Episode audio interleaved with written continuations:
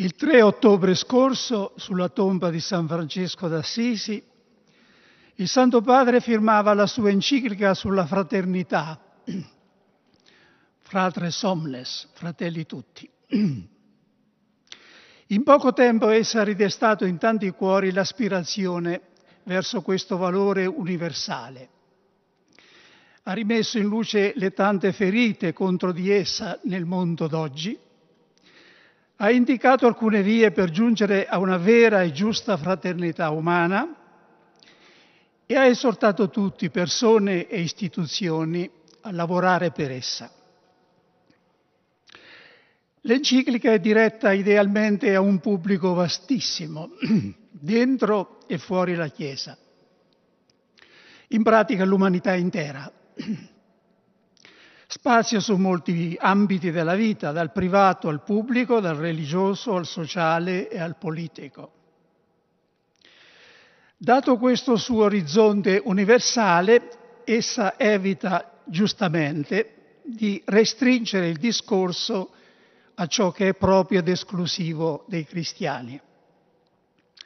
C'è però verso la fine dell'enciclica un paragrafo dove il fondamento evangelico della fraternità è riassunto in poche ma vibranti parole. Dice, altri bevono ad altre fonti. Per noi questa sorgente di dignità umana e di fraternità sta nel Vangelo di Gesù Cristo. Da esso scaturisce per il pensiero cristiano e per l'azione della Chiesa il primato dato alla relazione, all'incontro con il mistero sacro dell'altro, alla comunione universale con l'umanità intera come vocazione di tutti.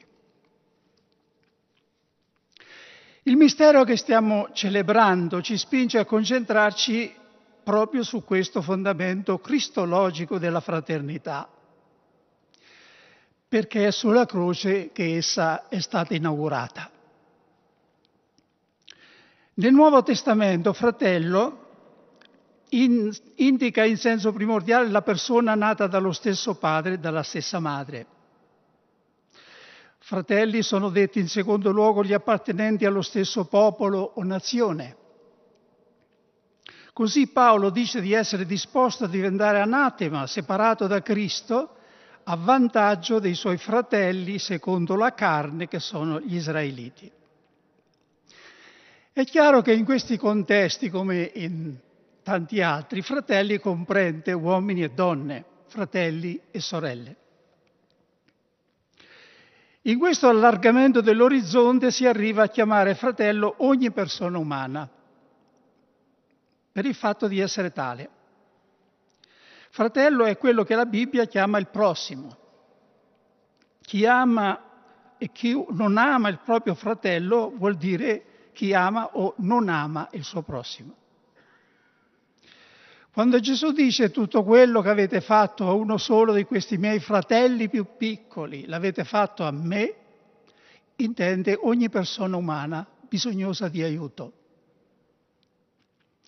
Ma accanto a questi significati nel Nuovo Testamento la parola fratello va sempre più chiaramente indicando una categoria particolare di persone.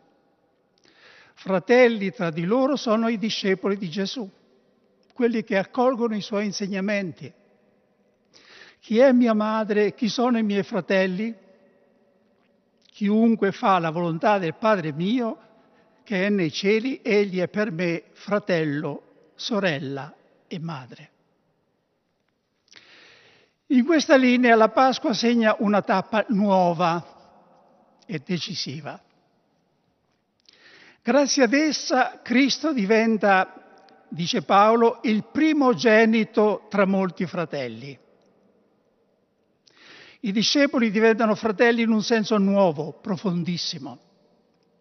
Condividono non solo l'insegnamento di Gesù, ma anche il suo spirito, la sua vita nuova di risorto.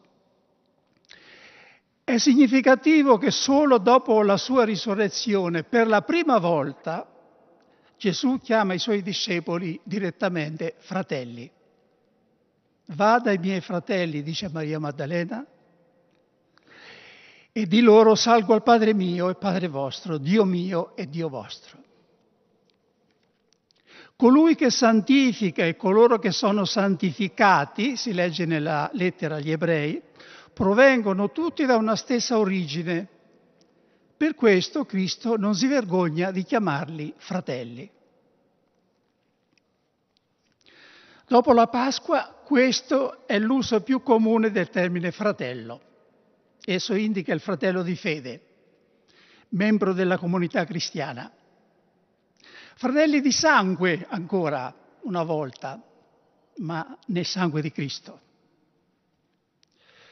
Questo fa della fraternità in Cristo qualcosa di unico e di trascendente rispetto a ogni altro genere di fraternità ed è dovuto al fatto che Cristo è anche Dio. Essa non si sostituisce agli altri tipi di fraternità basati sulla famiglia, la nazione o la razza, ma li corona. Tutti gli esseri umani sono fratelli in quanto creature dello stesso Dio e Padre. A ciò la fede cristiana aggiunge una seconda decisiva ragione siamo fratelli non solo a titolo di creazione, ma anche di redenzione. Non solo perché abbiamo tutti lo stesso Padre, ma perché abbiamo tutti lo stesso fratello, Cristo, che è primogenito tra molti fratelli. Alla luce di tutto questo, venerabili padri, fratelli e sorelle, dobbiamo ora fare alcune riflessioni attuali. La fraternità si costruisce cominciando da vicino, artigianalmente direbbe il nostro Santo Padre, non con grandi schemi, con traguardi ambiziosi e astratti. Questo significa che la fraternità universale comincia per noi con la fraternità nella Chiesa cattolica. Lascio da parte per una volta anche il secondo cerchio, che è la fraternità fra tutti i credenti in Cristo, cioè l'ecumenismo. La fraternità cattolica è ferita. La tunica di Cristo è stata fatta a pezzi dalle divisioni fra le chiese. Ma quel che non è meno grave è che, è che ogni pezzo della tunica è stato suddiviso a sua volta in altri pezzi. Parlo naturalmente dell'elemento umano di essa, perché la vera tunica di Cristo, il suo corpo mistico animato dallo Spirito Santo, nessuno la potrà mai lacerare. Agli occhi di Dio la Chiesa è una, santa, cattolica e apostolica, e tale rimarrà fino alla fine del mondo. Questo tuttavia non scusa le nostre divisioni, ma le rende più colpevoli e deve spingerci con più forza a risanarle. Qual è la causa più comune delle divisioni tra i cattolici? Non è il dogma, non sono i sacramenti e i ministeri.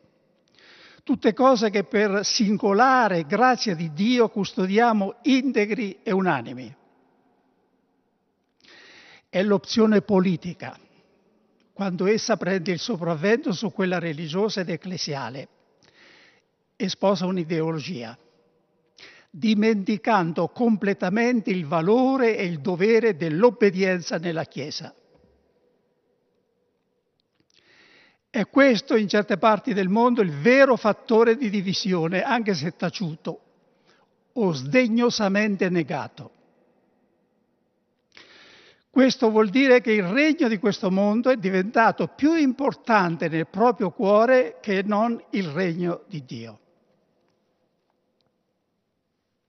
Credo che siamo chiamati tutti a fare su ciò un serio esame di coscienza e a convertirci. Questa è per eccellenza l'opera di colui il cui nome è Diabolos, cioè il divisore, il nemico che semina zizzania come lo chiama Gesù nella parabola. Dobbiamo imparare dal Vangelo e dall'esempio di Gesù. Intorno a lui esisteva una forte polarizzazione politica. Esistevano quattro partiti, i farisei, i sadducei, gli erodiani e gli zeloti. Gesù non si schierò con nessuno di essi e resistette energicamente al tentativo di trascinarlo da una parte o dall'altra. La primitiva comunità cristiana lo seguì fedelmente in questa strada.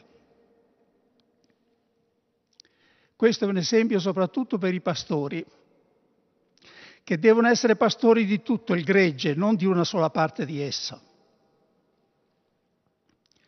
Sono essi perciò i primi a dover fare un serio esame di coscienza e chiedersi dove stanno portando il proprio gregge, se dalla propria parte o dalla parte di Gesù. Il Concilio Vaticano II affida soprattutto ai laici il compito di tradurre le indicazioni sociali, economiche e politiche del Vangelo, perché ci sono nel Vangelo, in scelte politiche anche diverse purché sempre rispettose degli altri e pacifiche. Se c'è un dono o un carisma proprio che la Chiesa cattolica deve coltivare a beneficio di tutte le Chiese, esso è quello dell'unità. Il recente viaggio del Santo Padre in Iraq ci ha fatto toccare con mano Cosa significa per chi è oppresso o reduce da guerre e persecuzioni sentirsi parte di un corpo universale, con qualcuno che può far udire il tuo grido al resto del mondo e far rinascere la speranza? Ancora una volta si è realizzato il mandato di Cristo a Pietro. Conferma i tuoi fratelli. A colui che è morto sulla croce per riunire insieme i figli di Dio che erano dispersi. Eleviamo in questo giorno, con cuore contrito e spirito umiliato, la preghiera che la Chiesa gli rivolge a ogni messa prima della comunione. Signore Gesù Cristo, che hai detto ai tuoi apostoli, vi lascio la pace, vi do la mia pace non guardare i nostri peccati, ma alla fede della tua Chiesa e donale unità e pace secondo la tua volontà, tu che vivi e regni nei secoli dei secoli. Amen.